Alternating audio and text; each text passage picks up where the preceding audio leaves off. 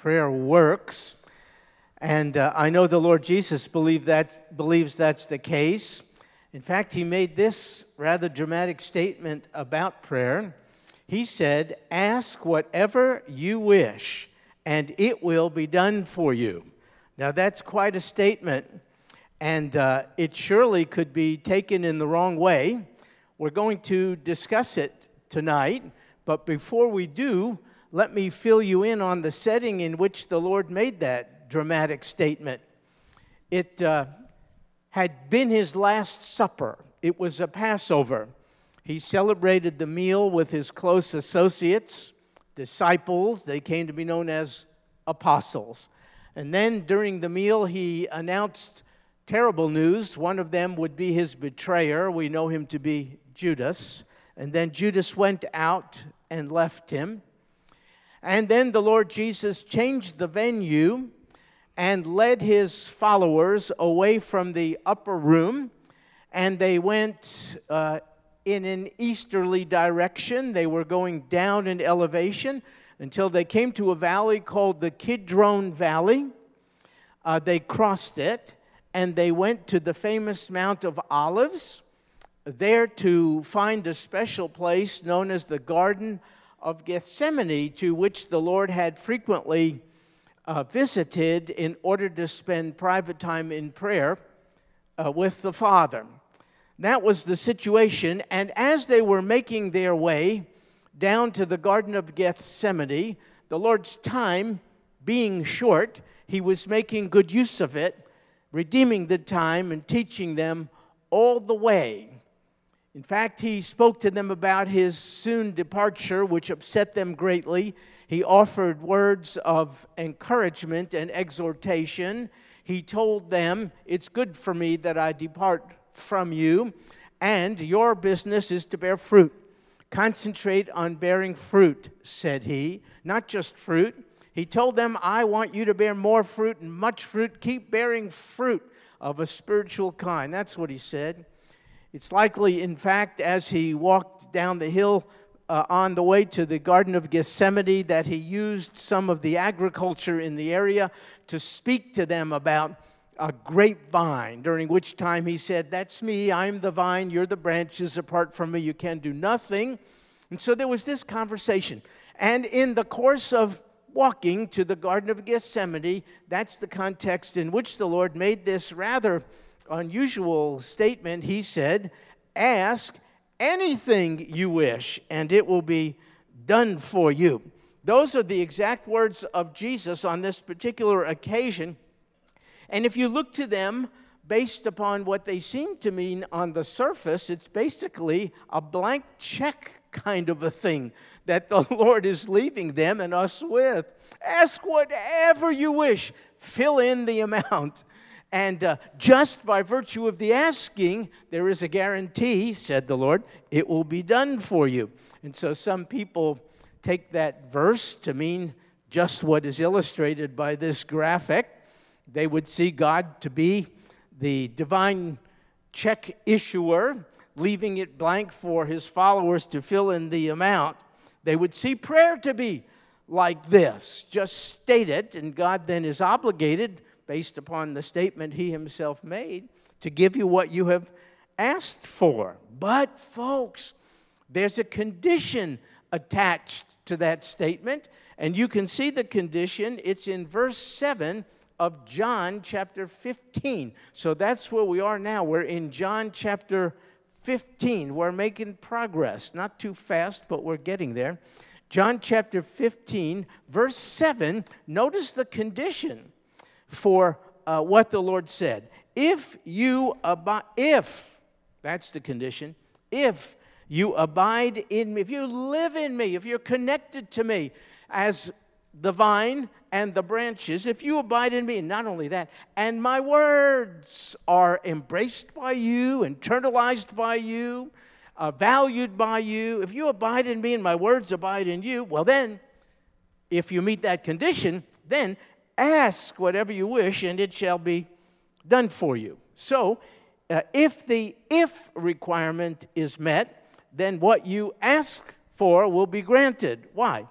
if we are abiding in Christ, if we're meeting that condition, and if His words have found their home in our lives, if His words are abiding in us, then we will not be prone to ask for anything the Lord already desires to give us. We will not ask for things that are frivolous or that are contrary to His character or will. If the abiding condition is met, then the one who is abiding in Christ will uh, automatically make requests of God that are in keeping with the character of God. And if we make requests in keeping with the character and will of God, then it shall be done for you. Abiding means holding on to God's hand as if he's a loving father, getting to know what he desires and values, and making petitions of him, a trusted, loving father, in keeping with his character. And if we're hanging on to Jesus this way, if we're abiding in the atmosphere of his presence, if we're drawing upon him and his word, then the condition is met, and then you could ask whatever you wish, and it shall be done for you. However, uh, the it shall be done for you does not mean in your time or in your way. For instance, the Apostle Paul, you remember him? He surely, based upon the letters, the epistles he wrote, met the abiding condition. Still, the Apostle Paul, on one occasion, beseeched the Lord more than once about something he referred to as a thorn in his flesh. We don't know exactly what it is. Some people say some kind of affliction in his sight. Maybe. If for our purposes now it doesn't matter. Something greatly disturbed Paul, and he beseeched the Lord on more than one occasion. He met the abiding condition, and after uttering the prayer, he received God's response. And here is the answer it's simple My grace is sufficient, is what God said to him. Namely, in 2 Corinthians 12 9, Paul said, And he, God, has said to me, my grace is sufficient for you. Why? For power is perfected in weakness. And so, though Paul met the abiding condition, he did not specifically get what he asked for because God answers prayers not specifically on our schedule or the way we would like them to be answered.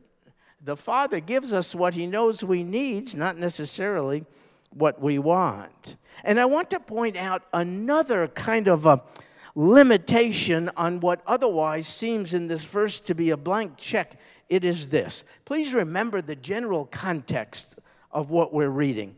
In the prior verses, the theme was bearing fruit for Christ. Remember, he's departing. In just a few hours, he'll suffer an excruciating death. He'll be impaled on a cross. His followers are grieving this reality. They can't really apprehend it. And he essentially says to them, Stop it already. Be about my business. Bear fruit. That's the context. That's the context of this whole text. And in this context, the Lord now says what he does in verse 7, which is before us. If you abide in me and my words abide in you, ask whatever you wish and it shall be done for you.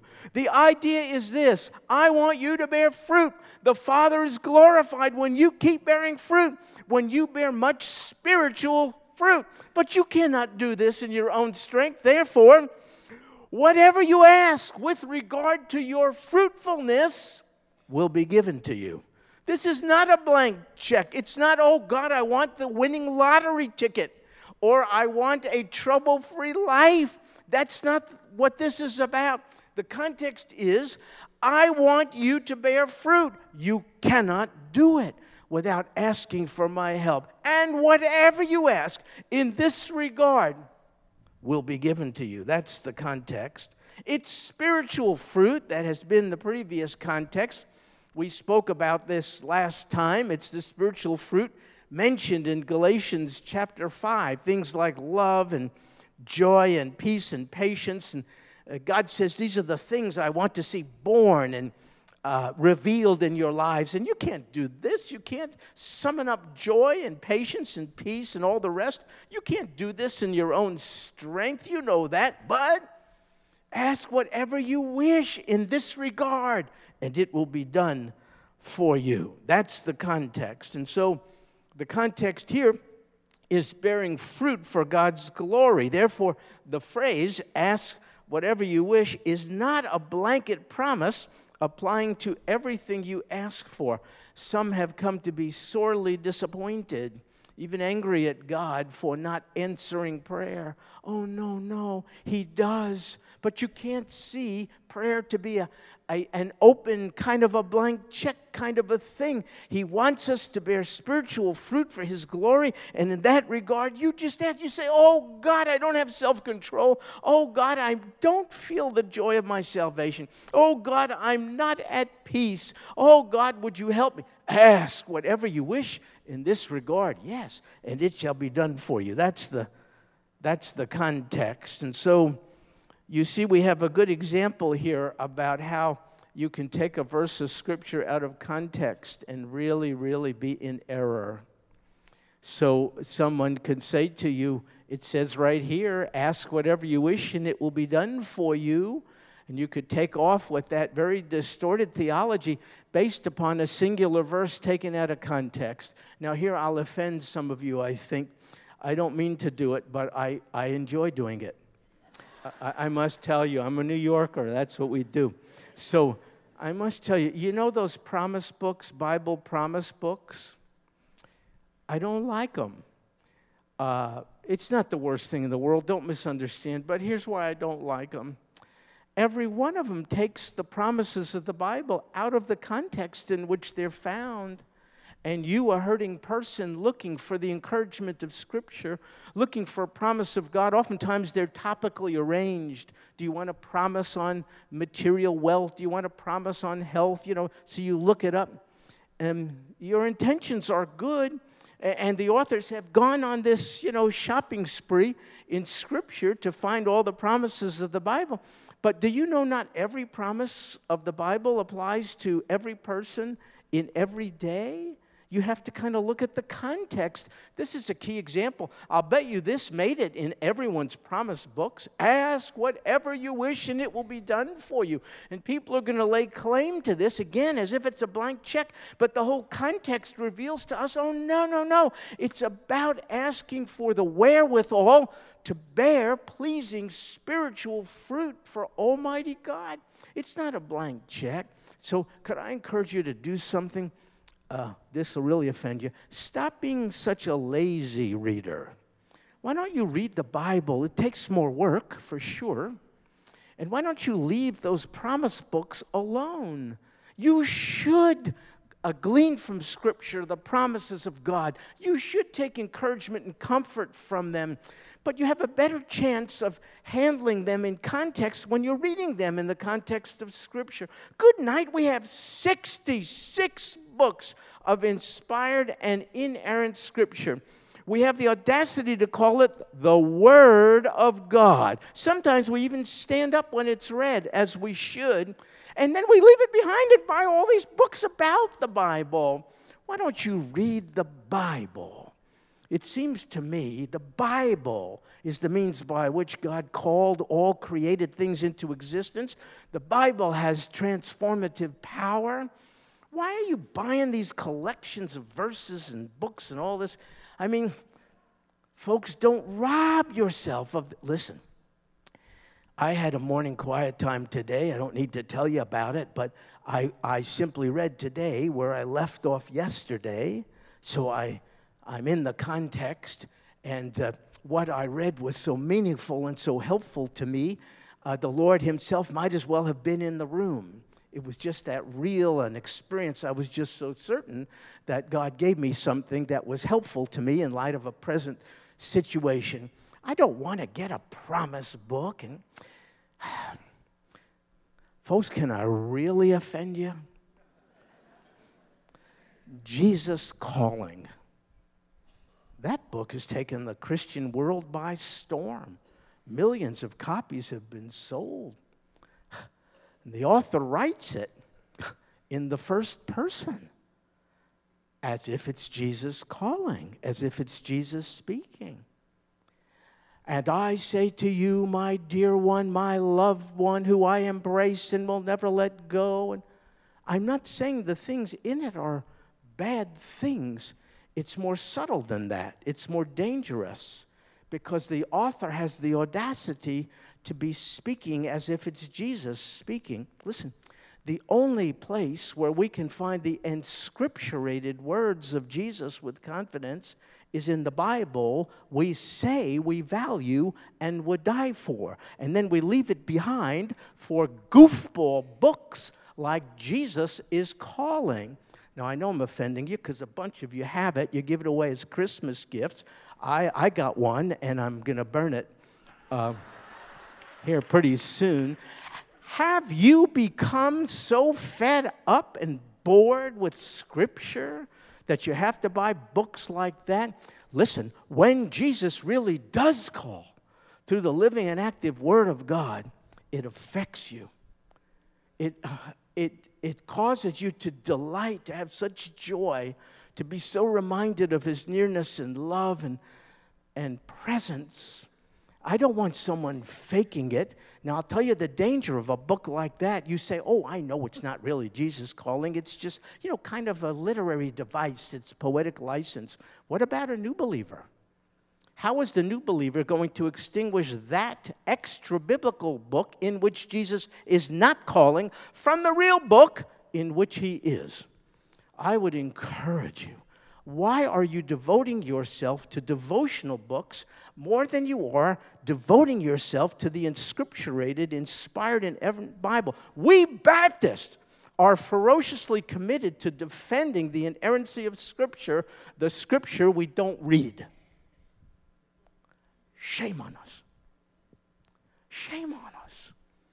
This is the living and active Word of God, the Bible, not all this other stuff. Now, I debated whether I would mention as specifically the things I did, and I decided I'm 69 years old. What do I got to lose? Folks, be careful. The scriptures are so rich, so wonderful, so inspired. They are God breathed. When you exhaust the scriptures, then you can read. De- you know what a devotional book is? Someone else's firsthand experience in the Word of God, which you're getting now secondhand. Do you mind me saying, I don't want a secondhand experience with Christ. I want it firsthand. And by the way, that's what he offered to me in dying on the cross a personal relationship. Well, why do you want to make it impersonal by reading somebody else's uh, devotional guide? They're wonderful ones. Please don't misunderstand. And I'm not saying you should not read them. I'm just saying spend most of your time directly in the Bible. When God speaks to you, you can write your own devotional journal. Why should I read somebody else? I'm not interested in reading your devotional journal. I want to write my own. Don't you want that? Well, uh, then you have to do the work of sitting at the Lord's feet and listening and straining sometimes. And sometimes things are confusing and you have to ask questions of the text and wait for answers and all the rest. Sometimes I wonder if God is testing us to see if we're willing to hang in there, regularly meeting with Him, or do we want Him to just come cheaply? Work at it, it seems to me, sitting at the Lord's feet, and you come away with pearls and jewels of a firsthand kind that will change your life forever. Anyway, this verse is a graphic illustration of how someone could say to you, but it says in the Bible, yes, Satan quotes scripture too. Out of context, inappropriately, and in a distorted way. You know, people say you can prove anything you want to from the Bible. They're right. If you want to mishandle it, you could. But if you want to accurately handle it, and if you want to value it and prize it, no, you can't come up with all these far fetched, crazy, extreme interpretations of uh, wrenched out of context passages of Scripture like this particular one. Okay, so I think I'm okay now. Thank you for this therapy session. My dog is pleased because I won't go home and hit her now because I got this all out. You know what the Lord is talking about? Abiding in Christ, living in Christ. And a follower of Jesus who is abiding in Christ and in His Word, um, that abiding disciple is preoccupied in prayer, not in getting what he or she wants, but in uh, desiring and asking for what God wants. You find this happening over time. And when um, your uh, prayer requests are uh, consistent with the character of the God you are addressing, you will have what you ask. And He will use your very words as the vehicle and the medium by which He delivers the goods.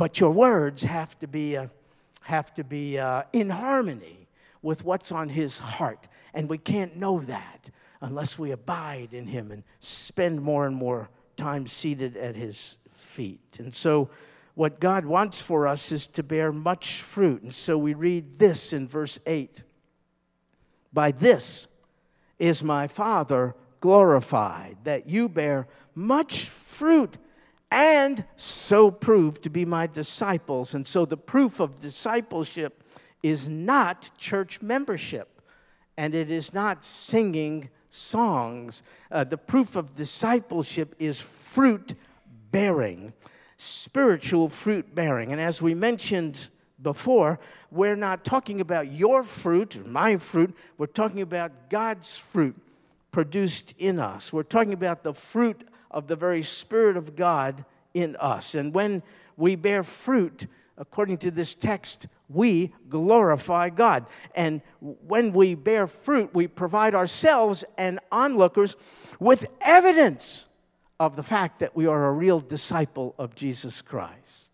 If you meet someone who claims to be a Christian, but you're not entirely certain, the onus of responsibility is on that Christian. Why is there no evidence of fruitfulness in that professing Christian's life. According to this verse, the evidence of discipleship is to be fruitful. And so when you see God at work in you and you realize those results are not due to you on your efforts, but they're due to God's presence in your heart, well, then you realize I truly am a disciple of Jesus Christ. And think about this if we could step back from the technicalities of this for a second. Don't you find it overwhelming that Almighty transcendent deity wishes to be glorified in us? that is overwhelming. Most people of notoriety want nothing to do with you. They want to hurt your feelings, but you don't mean that much to most people. I remember years ago, remember when the Rocky movies were out? Um, I think the first Rocky movie Rocky's opponent was a guy named Clubber. Do you remember that? Is it just me making this up? Clubber something or other. I don't remember what his name was. I saw him in Chicago. It was Mr. Uh, what's his name? Mr. T. Wore all the jewelry. It was Mr. T. I saw Mr. T on the streets of Chicago. I was handing out tracts. I was just handing out tracts. And there's Mr. T. I ran over to him. Mr. T, Mr. T. I was going to put this in his hand, you know, tell him what a great fan I am of his. Mr. T just walked on by like I was nobody. Just some guy trying to put a piece of paper in his hand. He just, Mr. T, I haven't gotten over it to this very day. but Almighty God wishes to establish His presence in me and be glorified through me. Wow, Mr. T, This is an amazing reality. What an evidence of the love of God for us. In fact, the Lord says this in verse 9 just as the Father has loved me, don't miss this, just as the Father has loved me, Jesus is speaking, you know of the eternal love between Father and Son, and the Lord is invoking this to make a point. Just as the Father has loved me, here's the point I have also loved you. Whoa. And now he says, Abide in my love. That's what he says. This is a marvelous declaration of Christ's love. Can I offer you this? And I offer it to myself. Let's enjoy it. Enjoy being loved by the very Son of God. That's what he says right there. In, in, fact, this is an amazing thing. Christ loves us. This is what the text says just as the Father has loved him. Is there a person here who would have the audacity to doubt the Father's love for the Son? You would say, No, of course not. The Father has loved him from eternity past and forever. The Father loves him unconditionally. The Father loves him perfectly. You, you would all vote, yes, yes, yes. I'm persuaded of the Father's love for the Son. And the Lord uses that and says, Yeah, in the same way, I love you. Folks, it's a package deal. If you accept the first, you must accept the second. The second is hard. We can buy the first, the Father loves the Son, but that the Son loves us in the same way, that's really rough. Why? Because we're pretty unlovely. But that, that doesn't matter because the love of the Son for us is not contingent on the attractive, attractiveness of the object of His love. We are not attractive. He loves us with a grace and mercy that has nothing to do with the attractiveness or absence thereof of the object of his love. And he says, just to help you, I love you in the same way and with the same measure with which the Father loves me. That's what he says. And he offers now this great challenge based upon what he said. He says, Abide in my love. That's what he says in John 15, verse 9. Live in the atmosphere of the love of God. And that's the big battle for us because we're so easily enveloped by the atmosphere of inferiority and awareness of our flaws and guilt and shame and key rejection messages which will not let us go. And what the Lord Jesus is saying is, You know how the Father loves me, that's how I love you. Now live in it. Move out of the atmosphere of, uh, uh, of, of uh, self condemnation and all the rest of that. Move, move out of the atmosphere of rejection messages from others and move into the abide in, dwell in the atmosphere of my love. That's what he's saying. That's what he says right there. Do you love Jesus? Anybody here love Jesus? Yeah, me too but we don't love him nearly as much as he loves us. It's just not going to happen. And so he said, Don't worry about it. Go on continuing abiding in my love. That's what he says. And I think he's telling us if we do this, we will do better at bearing more fruit. We just thrive. Children thrive in an atmosphere of affirmation and love they just grow. They, they realize their potential. And the Lord Jesus said, That's the atmosphere in which I want you to live in. And in that atmosphere, breathe it in, breathe in, and enjoy the atmosphere of my love. In that atmosphere, you're prone to bear more fruit. You know John 3:16? I, I memorized it one time. For God so loved what? Yeah, the world. He really does. He has a he has a heartfelt desire for the world to be redeemed. And um, yet, his love, though he loves the world in general sense, yet his love for those who are his far surpasses that. It's not a generic kind of love. It's the it's the kind of love you have for, for your child or for your grandchild.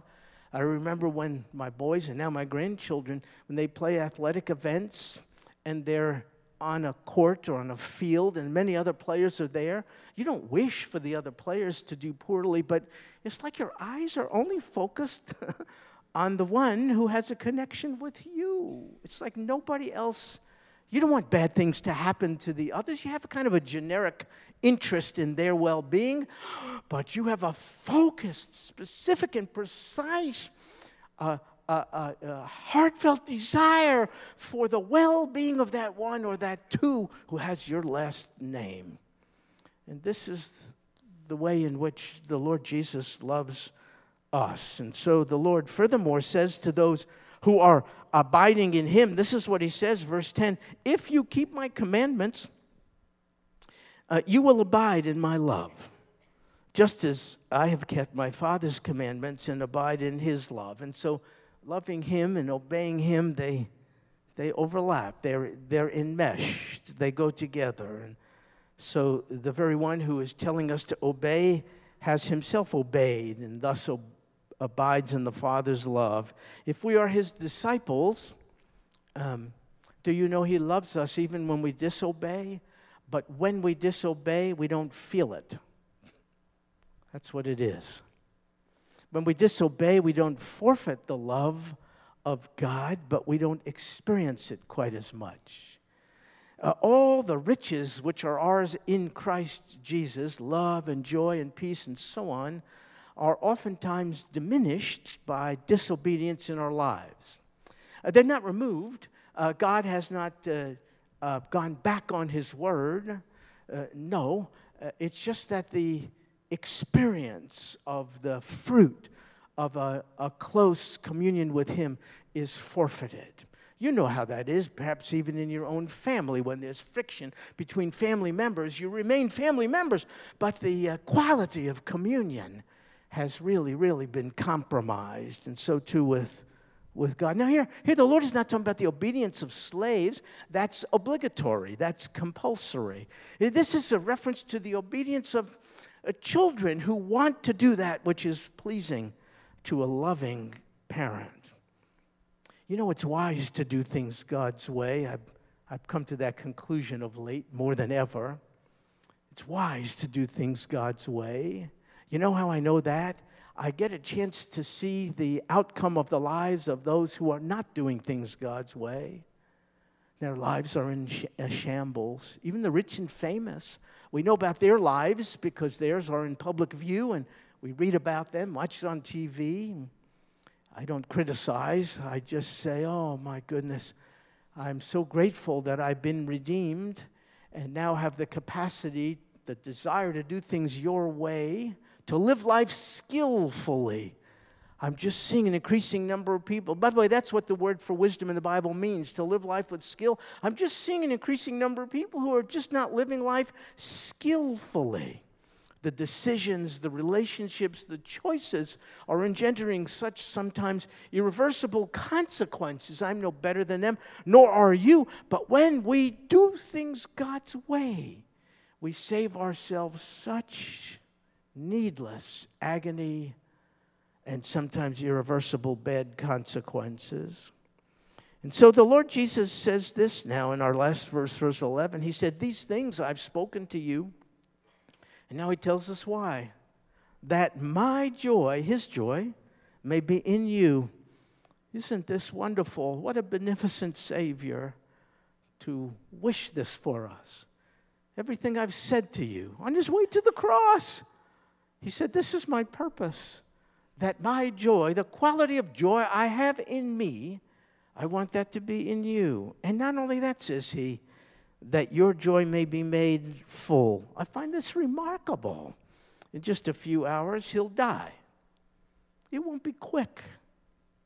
He'll be brutalized and humiliated before even the cross. He'll be whipped with horrible whips with stones and bones and who knows what on it, and it'll just rip his back open, and then he'll be stripped naked, publicly humiliated, and impaled on a cross, and you think about those uh, nails going through places where there are uh, sensory nerves and all the rest, and then there he'll be uh, for hours, hours, and uh, bleeding and uh, suffocating. He'll, he'll be asphyxiated. He knows all this. See, he knows this. He knew it was his destiny to die on the cross for you. And he saw this coming. and that's why it makes what he says to me all the more amazing. Here he's speaking of joy. Is that what you do when you're about to die an excruciating death at the hands of a, um, an out of control crowd uh, calling for you to suffer and die and heaping, you know, putting a crown of thorns on you, King of the Savior of the Jews, save yourself. You know, all this. What is joy? How does joy enter into the picture? Well, the writer of Hebrews maybe gives us some insight. Hebrews 12, 2, fixing our eyes on Jesus, the author and perfecter of faith, who, for the joy set before him, endured the cross, despising the shame, and has sat down at the right hand of the throne of God. Jesus had joy. It's remarkable to me because the kind of joy he had existed, persisted in spite of the circumstances he had. What kind of joy is it that is there in spite of circumstances? Hmm. And what's stunning is, whatever kind of joy it is, that's the joy he wishes for us. These things I have spoken to you, that my joy may be in you, and that your joy may be made full. Can you see it? My joy, your joy. I want them to correspond. How could this Jesus, so near the cross, have joy? Well, then I suddenly realized, and perhaps you before I got this, there's a big difference between joy and happiness, isn't there? Someone has well said happiness depends on what happens. But joy is this thing that persists and exists in spite of what is happening. Joy is not happiness. Joy comes from being in a right, meaningful, abiding relationship with Almighty God. I memorized this verse the other day. Um, you are my God, my fortress, my deliverer, my God, my rock, in whom I take refuge, my shield and the horn of my salvation, my stronghold. I counted in one verse eight times the personal pronoun my. That's joy. I have a, I have a my God relationship with Almighty God, the King above all kings. And things can happen that are intensely unwanted things. They can invade and disrupt in a moment health issues, other issues, family issues. But that little two letter word, repeated eight times in Psalm 18, verse 2, cannot be erased. But you're still my God, my rock, my fortress, my deliverer, my shield, my stronghold, and the horn of my salvation. That's joy. Joy comes from the kind of perspective expressed by the writer of Psalm 75. You know this Whom have I in heaven but thee? And on earth I desire nothing but you. I'm not there yet. I want to be there.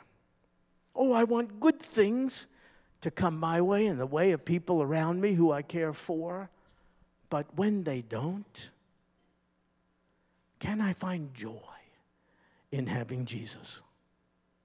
Whom have I in heaven but thee?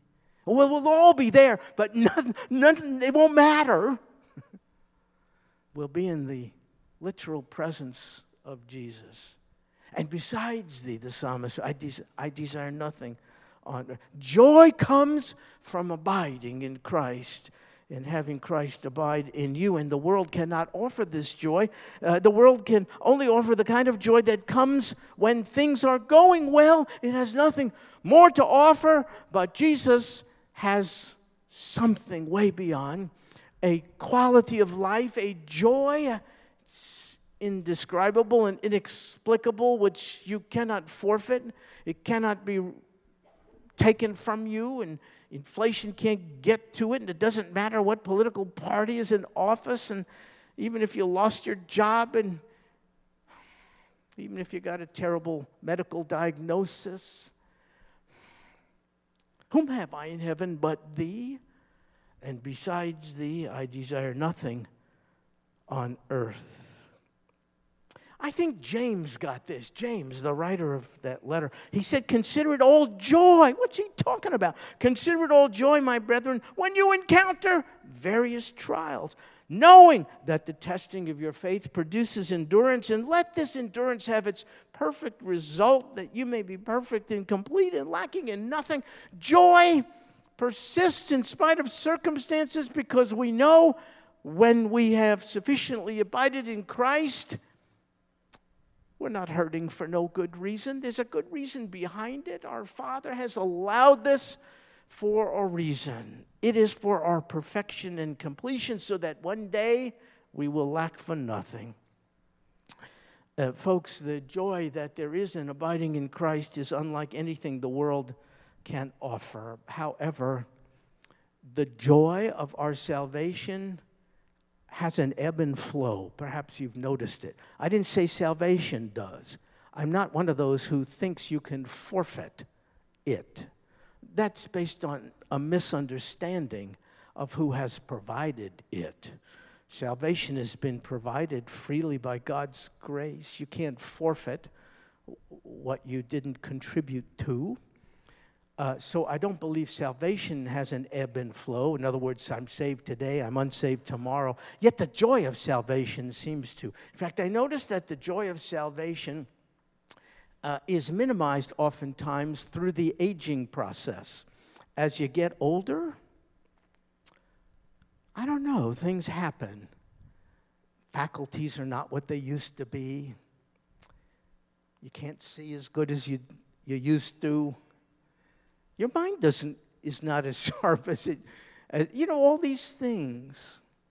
Uh, kids move away. You wonder about your role and purpose at this point in your life. You know, all these things. And I noticed aging can sometimes minimize the joy of our salvation, and also um, illness can really do it. Illness can do it, and doubt, of course, can do it, and sin. Sin by a Christian can surely diminish the joy of our salvation. Uh, perhaps that's your situation right now. Saved to the uttermost and convinced of it but the experience, the joy of it, perhaps is not yours, even as you sit here tonight. You're a believer, you're a believer, but you don't have the joy of your, your salvation. You once did, but don't now. Don't be ashamed of that. You're not alone.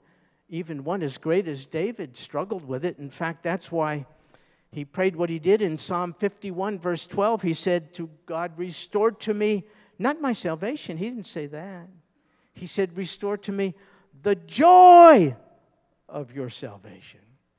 So as we close, I'm going to give you a chance to be prayed for. Uh, could you stand to your feet if you don't mind before our pastor comes? Can you, can you stand to your feet just where you are, but don't leave just yet? Um, and uh,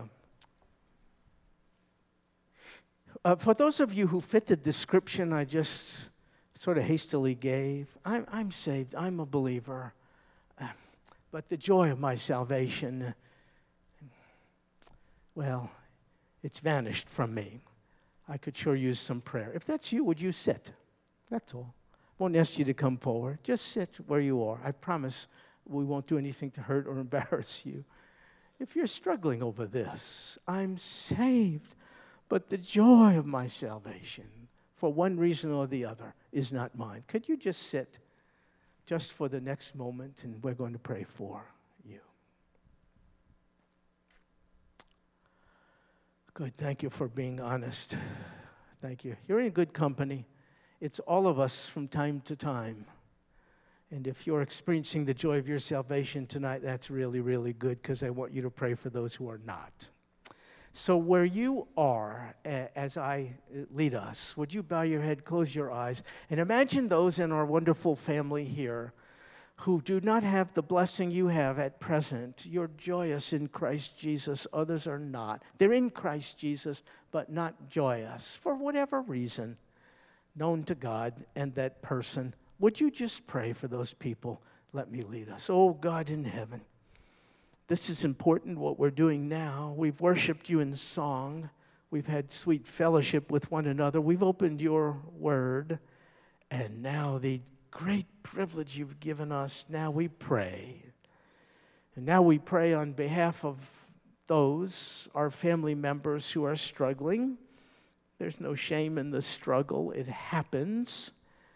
And I'm so glad that they happen to be in this auditorium tonight So as we bow before you, O God, we do so to beseech you to bring about a change, interrupt the pattern, the downward spiral in the lives of those who are struggling. There was a time when they experienced the joy of their salvation. Would you restore it, O God? Is this something they need to confess? Would you put your finger on it and move them to do so? Is it the throes of life, the aging process, illness, family dysfunction, financial challenge? Whatever it is, oh God, those things can surely interfere with our joy. I pray, oh God, you would do a mighty work of renewing the joy of their salvation, even tonight, reminding them that in spite of what happens, you'll never leave them or forsake them. And though they feel down and out, you say, as the Father has loved you, you love them. I pray, oh God, they would be enveloped by your love tonight in a supernatural way, the kind of way only you can author. So I pray these who have come, in fact, maybe have dragged themselves in tonight, would leave with a bit more of a bounce in their step, knowing Jesus is mine my God, my rock, my fortress, my deliverer, my stronghold. I pray, oh God, the joy of that salvation would be restored. And this we pray in Jesus' name. Amen. Amen.